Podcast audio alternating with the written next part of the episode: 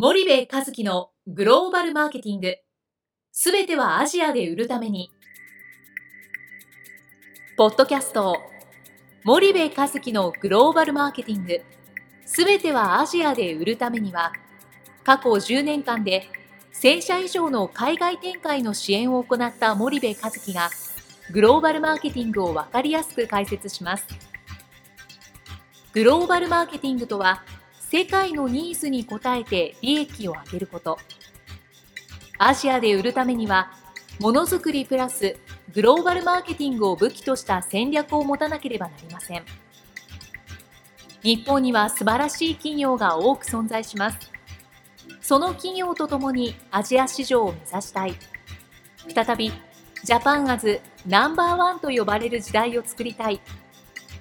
森部和樹は、そんな思いを持ちながらこの番組を皆様にお届けいたします。皆さんこんにちは。弊社より配信中の動画番組のご案内です。弊社ではスパイダーチャンネルという無料動画番組を配信しております。この動画番組は日本企業の海外販売チャンネル構築のノウハウを無料でお届けする番組です。またグローバルビジネスに関するさまざまな情報もお伝えしています。毎週火曜日金曜日の週2回配信。iTunes 内ポッドキャストにてご覧いただけます。iTunes にて番組タイトル名スパイダーチャンネル。大文字で SPYDERCHANNEL と検索ください。自動で最新動画がお手元に届く購読手続きが行えます。ぜひご覧ください。こんにちは、ナビゲーターの東太郎です。こんにちは、森部和樹です。じゃあ、森部さん、あのーはい、前回に引き続き、はい、輸出型チャンネルビジネスの話をしたいんですけど、はいはい、まあ、具体的にその輸出ビジネス、うん、まあ、港から港までやってるお客さんが、うん、そのチャンネル輸出型チャンネルビジネスに転換しやしようとした場合、うん、なんか何からやっていいの？みたいな話も実際あるじゃないですか。はいはい、で、ね、森部さん言われたような先を見るっていうのはそうなんですけど、まあ、意識的な問題として、どうどうしたらいいですかねっていう。明日から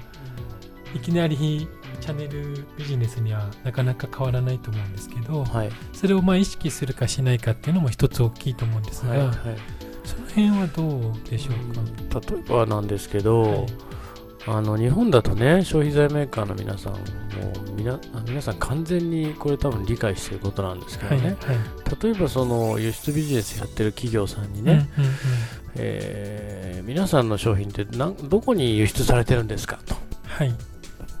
どことどことどことどこですってまず言える会社は OK ですと。ただ、いやちょっと分かりませんと。うん、輸出商社に丸投げで、そこから先はなんとなく知ってるけど、具体的には分かりませんみたいな、はい、もうアウトだと思うんですよ。だって自分の商品が売ってる国が分かってないわけだから、まずそこが一つだと思うんですよね。はい、で、次の質問としては、じゃあタイに売ってます、インドネシアに売ってます、うん、フィリピンに売ってます、マレーシアに売ってますと、はい、そしたらその今言った国のどういう中間流通通じてどういう小売に入ってるんですか？っ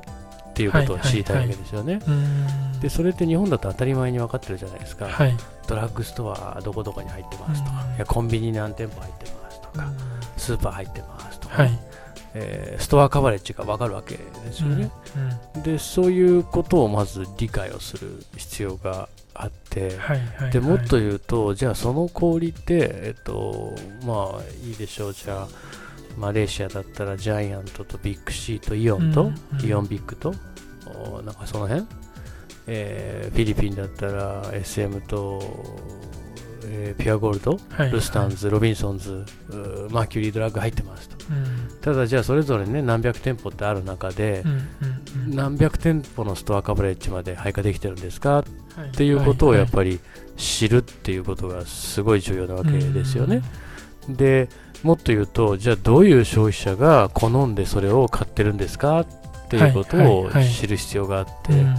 でそれに答えられない人たちはみんな輸出ビジネスやっててその問いに答えられるっていうことがチャンネルビジネスなんですよね、はい、でその問いに答えていこうと思ったら真剣に消費者のことも考えるし真剣に小売のことも考えるし真剣に中間流通のことも考えるし、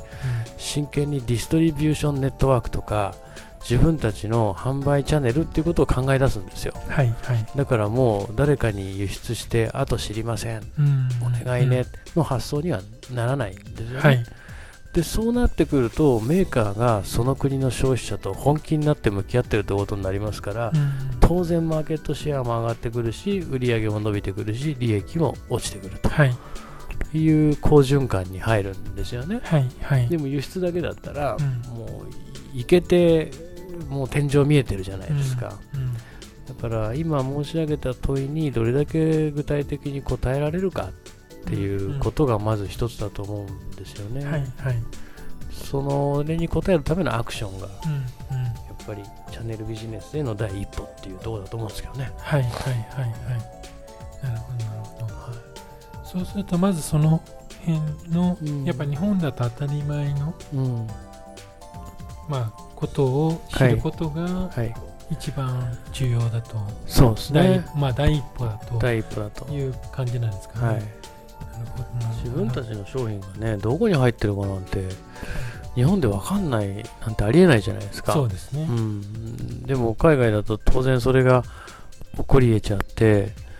で結局なんかあのまあ TT の課題っていうのはね、また別の問題なんで、うん、はっきり言って輸出型で TT を落とすなんて無理ですから、うん、現地に生産工場なり、あの ASEAN 狙うんだったら ASEAN のいずれかの国に現地工場があった上で、はい、現地に法人構えて、うんうん、えー、TT やるっていうのが、まあ、本来のあの美しい形だと思うんでね。あの輸出で TT やるなんてよっぽどの競争力がある商品じゃないとね、はいはい、難しいんで TT は置いといたとして、うん、MT で勝負をしましょうとなった時にね輸出だったら基本的には入金されてこの出荷だから、売れれば売れるだけプラスなわけじゃないですか、はいはい、よく言うストアカバレッジとインスターマーケットシェアで赤字から黒字に出なきゃっていう問題にはあの現地法人抱えない限り固定費が発生しないんで起こりえない問題なんでね、はい、基本的には輸出額プラスプラスプラスでくるわけですよね。出荷すればするほど、前金で受け取っとけば、はい、でそうなってくると、まあ、MT での戦いになるわけなんですけど、その MT の、えー、絶対数がいくらで、はい、要はこのマレーシアは一体 MT で、えー、マックスいくらいけるんだ、うん。でそうするとその例えばマックスで100いけるとしたときにね100の内訳ってどこの氷で分かれてるの、はい、ジャイアントとビッグシーとイオンとイオンビッグとその他もろもろといくらなんだろう？っていうのをまず見ていく、はい、でじゃあそれぞれのその MT に通じてるディストリビューターってドイツなんだろうと、はい、もしくはどのディストリビューター使えば輸入品棚じゃなくてメインストリームの棚に置けるんだろう、うんうん。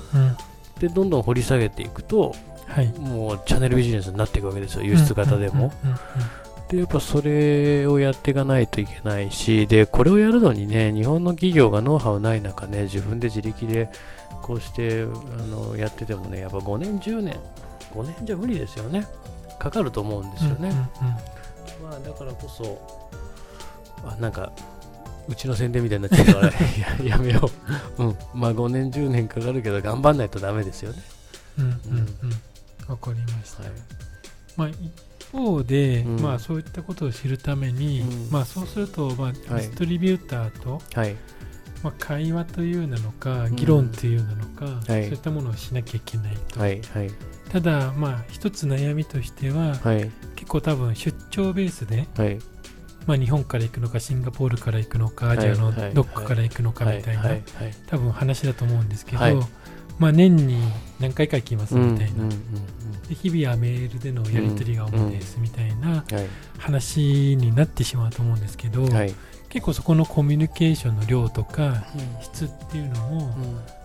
なんか重要にそれを知るためにはなってくると思うんですけどそうですね。その辺はどうどうしたらいいのかっていうか。うそうですね。あの過去の番組でもねお話ししたと思うんですけど、はい、チャンネル構築で必要なのは3つでありますと要素がありますと、はい、で1つはデザイン力ですとチャンネルをどうデザインするか、うん、で1つはその作ったチャンネルをどうマネジメント、まあ、メンテナンスをしていくかっていう、はい、マネジメントしていくかって、これ管理育成を言ってますよね、うん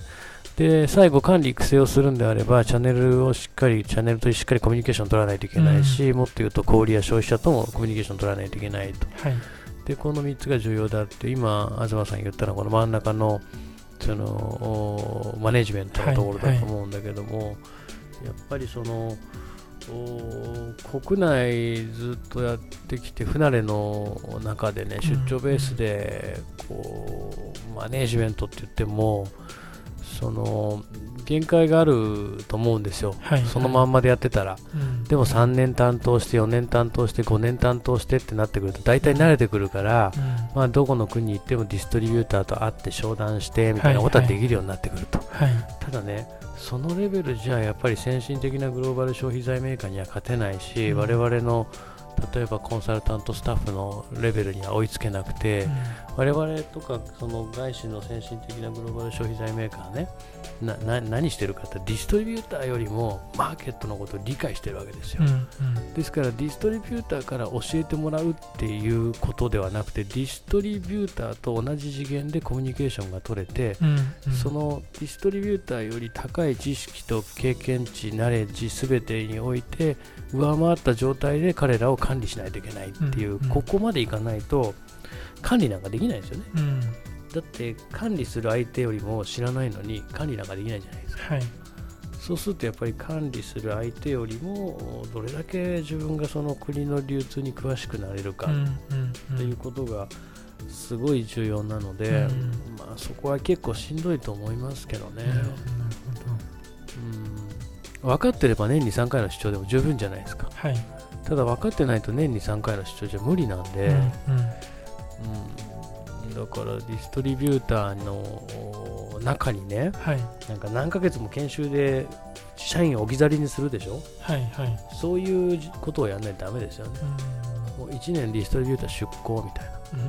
うん。うん、それで戻ってきてやっと使えるわけなんで、はいはい、だから、うん、そういうことも、まあ、例えばなんですけど、はい、一つの例ですよね。なるほど。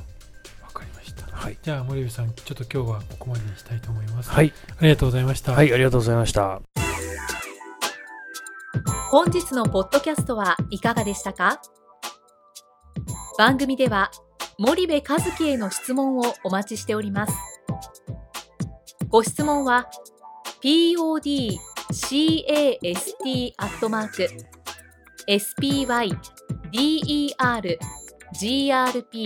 spider.com ポッドキャストアットマークスパイダー grp.com までお申し込みください。たくさんのご質問をお待ちしております。それではまた次回お目にかかりましょう。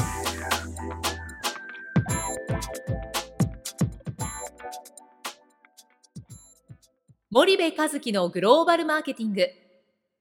この番組はスパイダーグループの提供によりお送りしました。